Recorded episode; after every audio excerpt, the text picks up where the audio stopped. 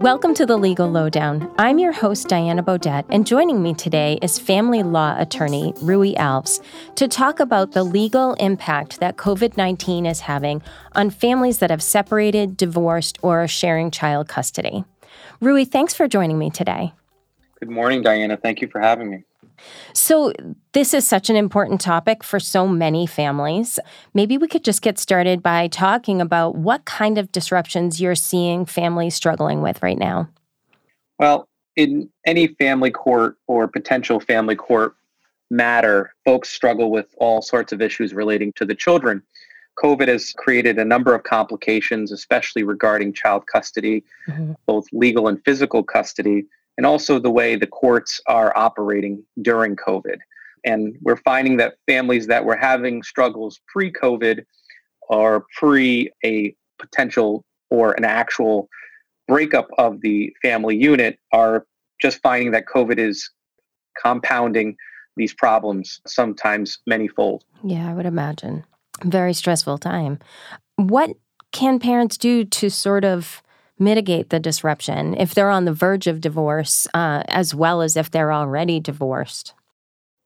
So, if folks are either contemplating a divorce or been served with papers for a potential divorce or a potential child custody dispute, it's important that if they can speak to their significant other or the other parent to try to establish guidelines primarily scheduling is very important mm-hmm. um, in terms of where the children are going to be if the parties are not going to be living together having a clear schedule is extremely important to um, create a expectation for the children to see where they're going to be um, and also to try to minimize any fights or disruptions that the parties um, will get into in these type of cases communication is not the best at these times in their lives and COVID tends to make it more complicated.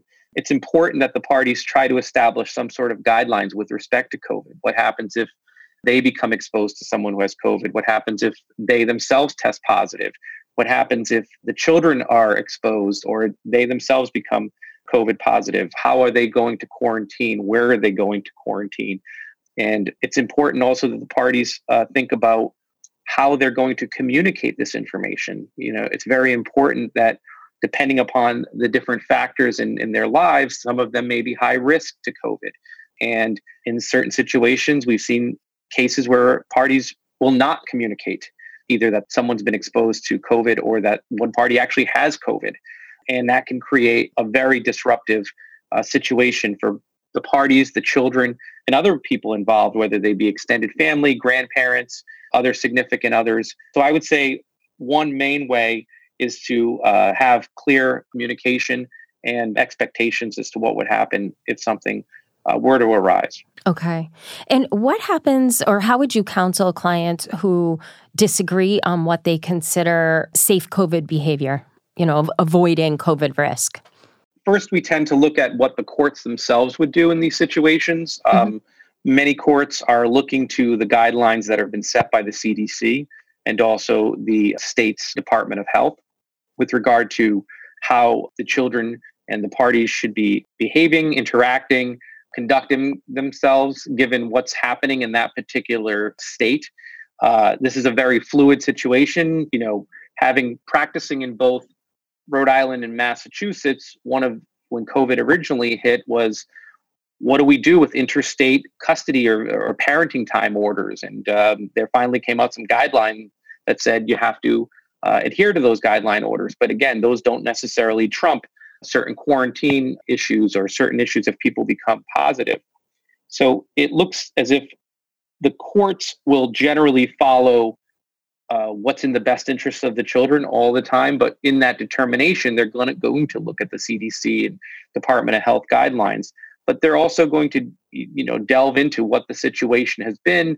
Are there any extenuating factors with regard to health factors or people who are more higher risk to covid? And ultimately uh, a lot of it comes to common sense which is important. You know we have folks that are first responders that are in the healthcare industry. They have shared you know custody or shared parenting situations Um, and a lot of them have luckily taken upon themselves to just use what's in the child's best interest to make sure that the children have the least amount of potential exposure to COVID. Okay.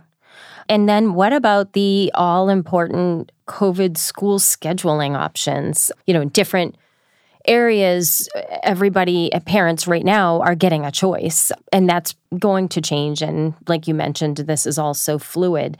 Um, but how would you counsel clients if they disagree to whether or not it's a hybrid model or remote learning or whatever the choices are?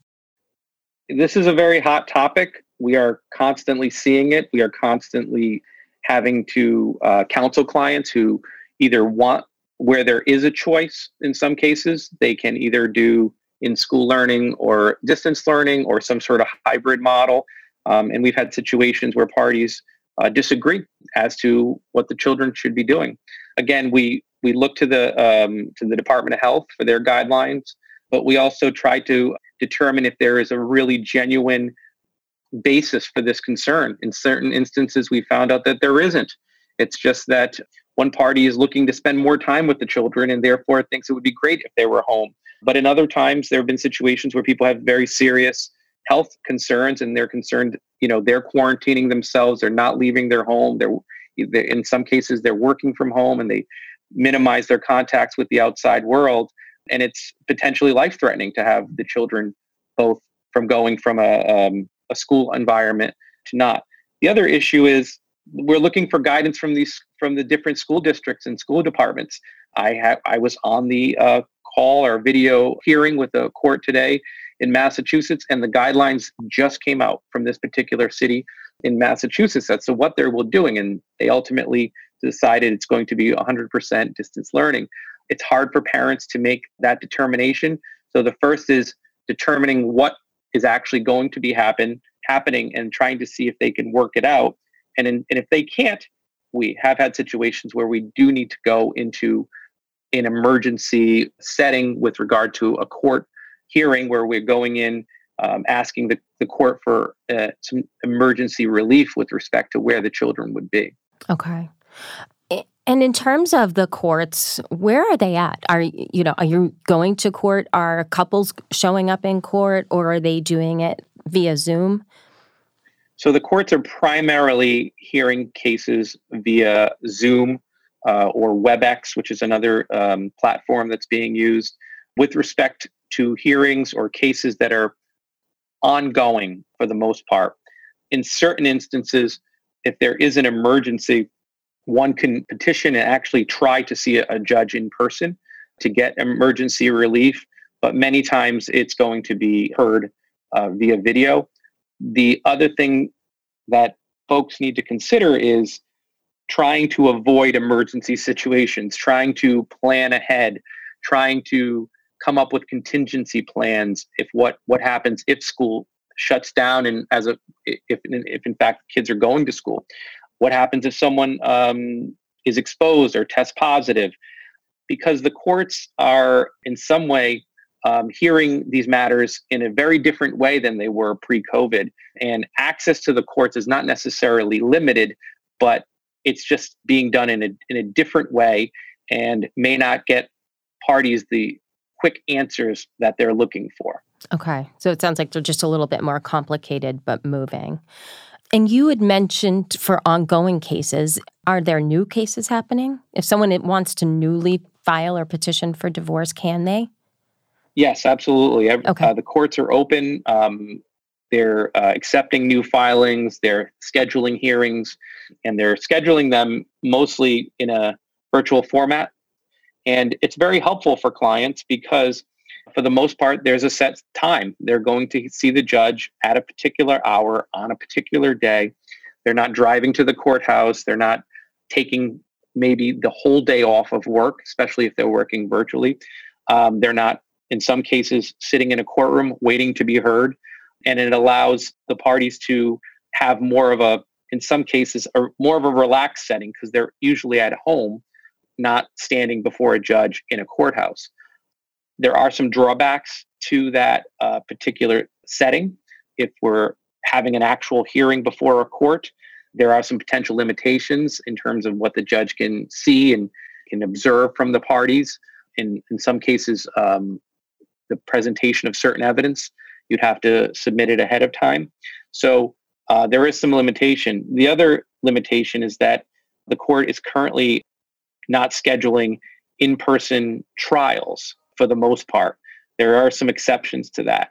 So, folks that are expecting to have an actual trial is going to be probably a while away. All right. Um, and in terms of healthcare decisions, are you seeing any issues popping up between in a co-parenting situation um, on healthcare decisions for children, or is that running as smoothly as before? It seems as though, with respect to healthcare decisions, I have noticed that folks are tending to be a little bit more reasonable. The telehealth has helped with certain access to, to healthcare uh, for the children. And I think that that has created um, less of a shuffle to get kids to certain appointments because the doctors are, you know, having these um, virtual consultations. But I think that healthcare decisions, for the most part, tend to be some of the least contentious issues, unless, of course, there's a very specific major decision that one party completely doesn't agree with or and that can tend to lend itself to a, a more complex litigation. Okay. Um, are there any other factors that have come up that you wouldn't have anticipated? In terms of the scheduling, in other words, parties either are were entering into a new schedule if it's their first time filing a custody case or a divorce case. And then some parties have had schedules that have been in place for a very long time. None of them took into account COVID. And some people have been able to rearrange their schedules, be able to co parent and work out something that would work for the children and the parties to advance both the children's educational needs and the parties' uh, ability to co parent uh, these children. The real disruption comes with parties who have completely different views on how uh, the children should be educated, perhaps in some ways protected from COVID. And those views were probably ingrained in these folks well before COVID. And you compound it with a, pandemic, they be just become more apparent and need to be addressed in a more efficient and probably timely manner than you would perhaps say a summer schedule where the parties just don't agree what's going to happen in the summer. Normally there would be a timeline you could file ahead of time. That's why it's important for anyone who's either in the situation or anticipates the situation coming up to speak with an attorney, it's equally important for them to speak with an attorney as soon as possible and early on to discuss some of these situations, to discuss potential options that may be available to them because most folks realize there's going to be a problem and they tend to uh, be very optimistic, which is wonderful, but eventually there is a problem and then they're asking for a remedy within a very short period of time, which may not coincide with the court's timeline of how they would address these cases. So it's important to talk to an attorney about the potential issues to get an idea as to what the court may do and what if I need to jump into court, and also um, what's going to happen post COVID. A lot of times people are entering into these schedules, they're significantly changing their parenting time and some expect that after COVID, it's just going to go back to the way it was. And I'm not sure if the court's going to agree with them. So these decisions that they're making now could impact them not just during this pandemic, but for many years to come. Okay. Yeah. So it's important to be prepared for that. Rui, what is the best way for clients to reach out to you or to another attorney? Is it in person, by phone, email? What's happening right now in terms of client appointments? So our offices are open virtually. People can contact us via telephone or email to schedule an actual consultation. And that consultation may be telephonically, that consultation may be via Zoom, or in some cases, we are doing in person consultations, socially distanced with masks in our, in our offices. But again, it's important that people contact us on the earlier side because uh, issues that they think may be minor may be more significant and more complicated. And I as opposed to folks who think they have a very complicated issue, but we may be able to discuss them and work through those issues relatively quickly. But it's important that you contact an attorney as soon as possible to try to uh, avoid having a situation where you may not be able to get the relief from the court in the time that you need. Okay, thank you. And it may be helpful for listeners to also know that Rui speaks both Spanish and Portuguese. Um, so if you do need help in terms of um, somebody that can understand those languages to make your appointment and arrangements easier, we can accommodate that as well. And for anybody that is interested in reaching out, you can find Rui on our website at www.bglaw.com. You can also email him directly at ralves at bglaw.com. Um, and on our website, we have a lot more information about our family law group, and um, there are client alerts and other updates uh, that you can find as well. Rui, thank you so much for joining me today. I appreciate your taking the time. This is a big topic for a lot of people, so I think that this is going to be helpful. Thank you so much, Diana, for having me, and I appreciate the time to, to go over these issues, and I hope that everyone has a, a safe school beginning year, but understand that there are professionals out there who can help you when you need them. Thank you. Thank you. And best best of luck and health to your family as well. Thank you. The content provided in this podcast is for informational purposes only and is not intended to constitute legal advice or to form an attorney client relationship. If you would like to seek legal advice from a Barton Gilman attorney, please visit us at www.bglaw.com or call 888 273 9903 for more information.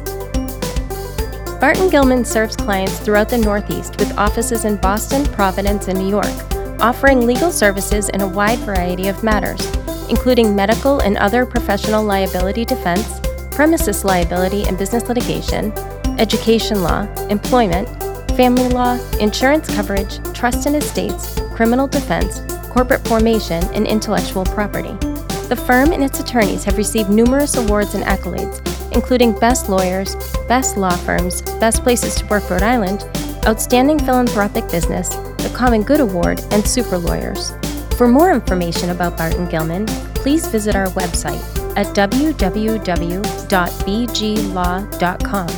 or call us toll free at 888 273 9903.